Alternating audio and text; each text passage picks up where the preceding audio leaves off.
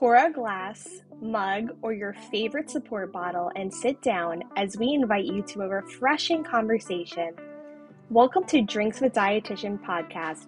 I'm Juliana. And I'm Emily. We're both intuitive eating dietitians on a mission to create a space where we can all come together to talk about nutrition free from judgment and restriction. We're pouring up practical advice to empower you, our listeners, to discover food freedom, make nourishing choices, and enjoy a life where food is a source of joy, not guilt or shame.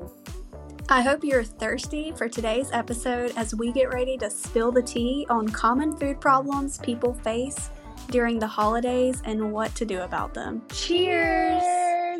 So, Emily, what are you drinking tonight? I'm drinking a holiday classic hot chocolate with marshmallows. It's one of my favorite drinks when it starts to get a little chilly outside. What's in your cup? Oh, that sounds so comforting. That's also one of my favorite drinks when it's cold outside. I'm actually drinking a more fall inspired type of drink, a spiced apple cider. I heat it up in the microwave and put a cinnamon stick in it, and it's so spiceful. Is that a word? We're going with it. Spiceful. Possibly. And I love it. That sounds so fancy. Go us. We could not have picked a more perfect time to launch a podcast about food with the holidays fast approaching. I mean, when I think of holidays, food is such a staple to so many traditions. Absolutely. Food is like a superhero. It can do more than one amazing thing, right? We're all about this idea as intuitive eating dietitians, and you're definitely going to hear us chat about it on this podcast.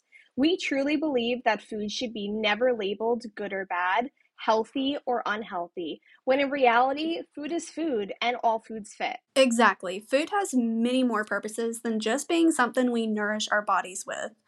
While nourishment is the primary purpose, food, especially around the holidays, is something that can bring families and cultures together. Are there any specific foods or traditions that you have when it comes to the holidays? Growing up in an Italian household, there are just so many yummy foods that I have around the table on Thanksgiving. One of them is, of course, a lasagna. And of course, we can't forget about the sweet potato pie with the marshmallows, right? So that's good. And we're also hosting our second Thanksgiving. So we actually went food shopping last night. We like to do it early to beat all the shopping traffic. And we got everything done. That sounds so fun. I've never heard of lasagna on Thanksgiving, but honestly, I would eat that up. Oh my gosh. Well, if we lived in the same state, I would definitely invite you over or just bring you some. yes, you have to ship some to me. Okay, like I'm going to UPS the day after Thanksgiving, Black Friday. Expect like a whole shipment. It's coming. what about you, Emily? Do you have any specific traditions or special foods that you have on Thanksgiving? So, not me particularly, but I've never met someone who loves jellied cranberry sauce more than my husband's family. They even eat it out of season. So, one year, I think it was closer to COVID times. The stores ran out of the ocean spray cranberry sauce, and we had to buy the off brand that year, which apparently is just the worst thing that you could possibly do.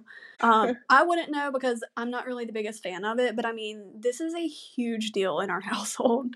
So now, every year leading up to Thanksgiving, we have to stockpile the, the jellied cranberry sauce to make sure we have enough on Thanksgiving. Oh my gosh, every time that I go to your house, I'm 100% just going to show up with like a can of cranberry just for your husband. yes, you would be, that much. You would be so welcomed. I think they all get like their own can around the holidays. At you each should meal. put that in his stocking on Christmas. That's a good idea. I bought him a Christmas ornament and it's just a cranberry sauce can. Honestly, this is goals. It's really inspiring. Thanksgiving and food go together like pumpkin pie and whipped cream. When we hear Thanksgiving, our brains immediately jump into visions of scrumptious meals and stomachs so full that they're practically bursting. It's a time to give thanks, but also a time to gobble up some grub, right? What are you cooking up this year? Who's hosting the feast? The menu is the main event, but let's face it, for some people, food can certainly stir up all sorts of emotions, and rightfully so. Absolutely. While some people are looking forward to the Thanksgiving feast, There are so many people out there where holiday meals or the ramifications of holiday meals can be very upsetting. People struggling with poor body image or disordered eating may find it especially hard to enjoy holidays when food is the centerpiece. I guess we can get personal on this show, right? Because it's our show, Drinks with Dietitians, and we are the intuitive eating dietitians. So I'm just going to jump right into it. I remember when I was a teenager and I began my disordered eating habits, which I thought was normal because this was the norm to anyone who wanted to look like they could be on the magazine cover of Teen Vogue back in 2010.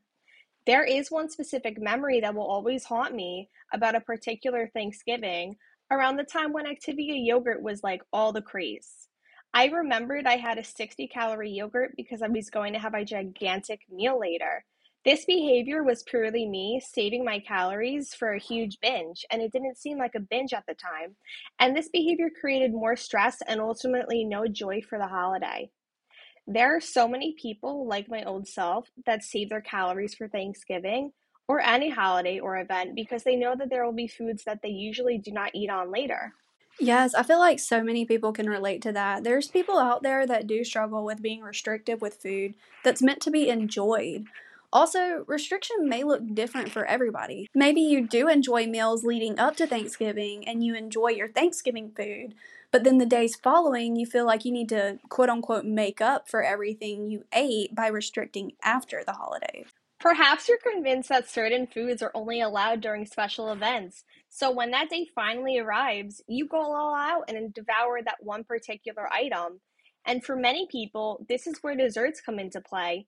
But hold on to your sweet tooth because I feel that our clients are always blown away when we tell them to stop restricting their fun foods, quote unquote. Yes, welcome to the dessert fan club over here. One of the key parts one of the key parts of intuitive eating is fueling your body for health. So, yes, we eat all the foods that people see as quote unquote healthy, but we also enjoy foods that aren't, aren't always considered healthy. And I'm cautious to even throw that term in there, healthy, because to me, pizza is just as helpful as a salad. They're just two foods that have different benefits. And when you stop using terms like healthy and unhealthy or good or bad foods, it allows you to really branch out and incorporate all kinds of foods into your diet. So, back to what we were talking about with the desserts.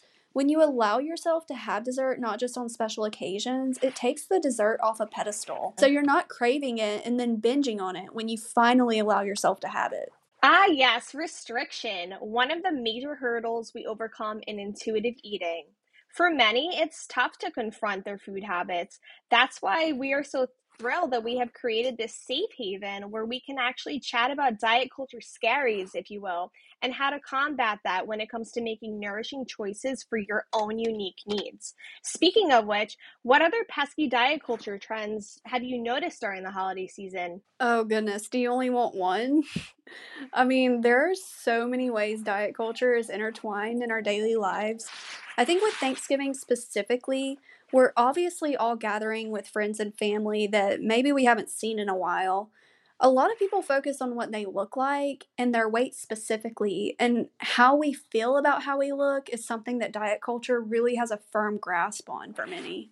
I absolutely agree, Emily. I mean, that was just so great. I mean, going back to my teen magazine Vogue days, that is what all the teen girls back in what 2010, that's what we wanted to look like. And I think Teen Vogue is still around today. I don't know. I haven't seen a magazine in a long time, but during my time as a teenager, every single teen on there was a size 0 and they looked a certain way. And of course, as a growing girl, you're going to want to look like that magazine. And that doesn't just stop there. We are swarmed in social media and we see all these influencers that don't even really look like what they seem to portray online. And it's all fake. And I am just so sick of like society's idea of beauty because it doesn't exist. Like we all look differently and we're beautiful in different ways. Yes, and there's like this this idea that society has of beauty that everyone feels like they have to live up to and when you don't live up to it you're you just feel so disappointed in yourself. And some people have to deal with comments from family about how they look. Sometimes Mm-hmm. family can be very blunt. I love my family but i have some family members that just really call it like it is. They will absolutely point out when you've gained or lost a few pounds. Ugh, that is such a big no no. Let's not be body shamers and instead focus on uplifting compliments that don't revolve around looks because there's so much more to that. I've even jotted down some snazzy ideas the other day. Want me to pull out the list? Yes, I want to hear. Okay, here they are. Let me take a sip. Okay, here I go. Your energy is contagious and it brightens up the room. Okay. it's a bit cheesy, but I see where it's going. You could definitely weave that into a conversation, maybe something like, "Oh, I just love your energy." True, true. Okay, here's a good one. I loved how you handled today. It showed a lot of resilience. But to be honest, my favorite compliment out there that doesn't involve your body right now is I love the vibes. The girlies love the vibes. And that right there is a great non body compliment. And I just love it. We love the vibes. Yes, because especially around the holidays, you're catching up with everyone, and the atmosphere is just so like how do you call it?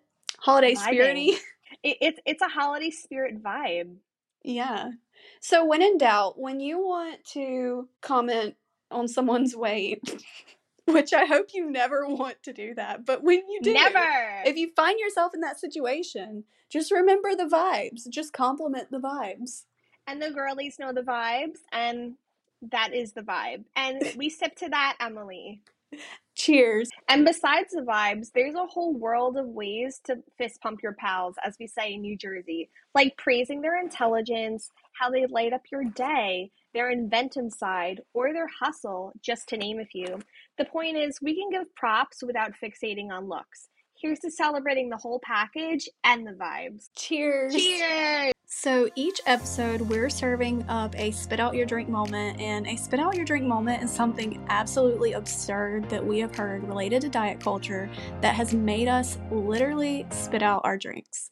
Emily, so get this. One of my clients spilled the beans that a trainer at her gym suggested she ditch our sessions to work with him and lose weight. Like, cute in the eye roll. But when she said that we were already a team, the trainer went on a rant about how dietitians have it all wrong when it comes to promoting all macros. Apparently, according to him, protein and fat are the only way to go. I nearly choked on my drink hearing this absurdity. Oh no, I hope she told him he's got it all wrong because God made all macros for a reason. As someone who has years of experience in nutrition and learning how to fuel properly, you can quote me on this. We need carbs. Girl, he was not the vibe and not my cup of tea. Like, I cannot stand hearing that. In my book, the best type of carb is 100% a potato. Like, a potato can be mashed, fried, baked, and even turned into vodka. And that's my cup of tea. And we cheers to that. Cheers. Cheers. Juliana, do you know what I hate? what do you hate, Emily? When somebody identifies and talks about problems but doesn't tell you how to fix them. Oof, that is such a pet peeve. We will always dish out the solution on this podcast. Yes, we want to pour up some advice to our listeners so that they can see a change.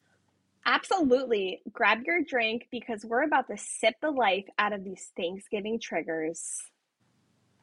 Thanksgiving. First up, we talked about restriction. Did you know that there are actually different ways you could be restricting yourself? Hmm, tell me more. Yes, girl. So we have physical restriction and emotional restriction. We talked about both earlier, but we didn't put a label on it.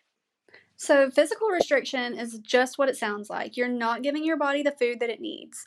So, you're skipping meals, or you're saving up calories for a binge later, or you're severely limiting your portions at each meal, or maybe you've completely cut out a certain food group. You got it. Emotional restriction is when you're mentally putting yourself on a food blacklist. You might have, per se, a hit list of naughty foods that you think are off limits. Or maybe you're settling for fat free, sugar free ice cream when you're really craving the real deal. Fueling your body is important, but satisfying your cravings is just as important.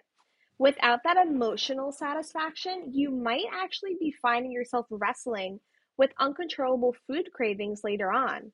Exactly. So, what do we do about it? How can we stop restricting food physically and emotionally? Well, we have to absolutely start at the beginning, the root cause. To make sense of your limitations, we need to know what and why. Are you snipping emotional or physical ties?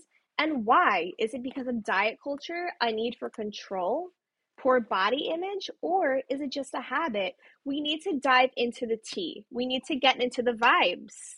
Yes, girl, I love a good soul searching expedition. Buckle up because here we go. You absolutely have to dig deep and understand why you're doing what you're doing before you can start to fix the problem.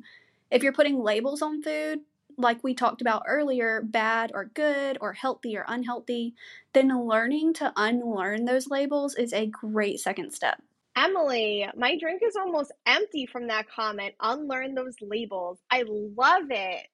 I so agree. Adding those foods back into your diet can absolutely help you feel more in control around those foods. We can take all the preventative measures we want, but sometimes a binge just happens. So, what do you do when you've restricted to a point where you binge on your Thanksgiving meal and eat past comfortable fullness? Ooh, such a fabulous question. I agree. We all want to do what we can to prevent getting to that point. But if you do eat past comfortable fullness, one key piece of advice that I have is certainly hydration and movement. So let's say that you have a really large Thanksgiving meal and you definitely ate past your comfortable fullness. It's definitely important to stay hydrated. So when I say hydrated, I am referring to water. Don't pile up on water, but you definitely want to keep adequately sipping throughout the night so that you're just staying hydrated from all that food that you just had.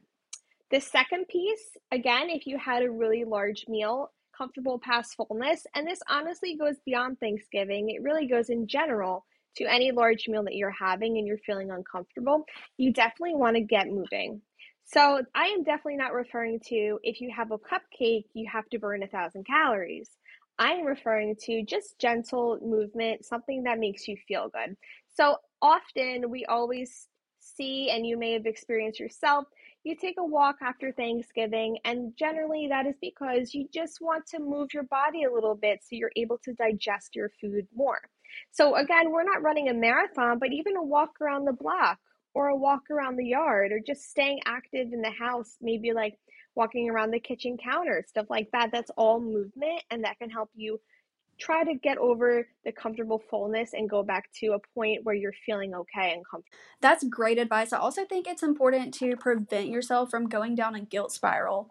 It happens to the best of us. Sometimes, especially in social settings, it can be so easy to eat past fullness and ignore those cues that your body is giving you that it's full. If this happens, it's important to understand what happened and why it happened.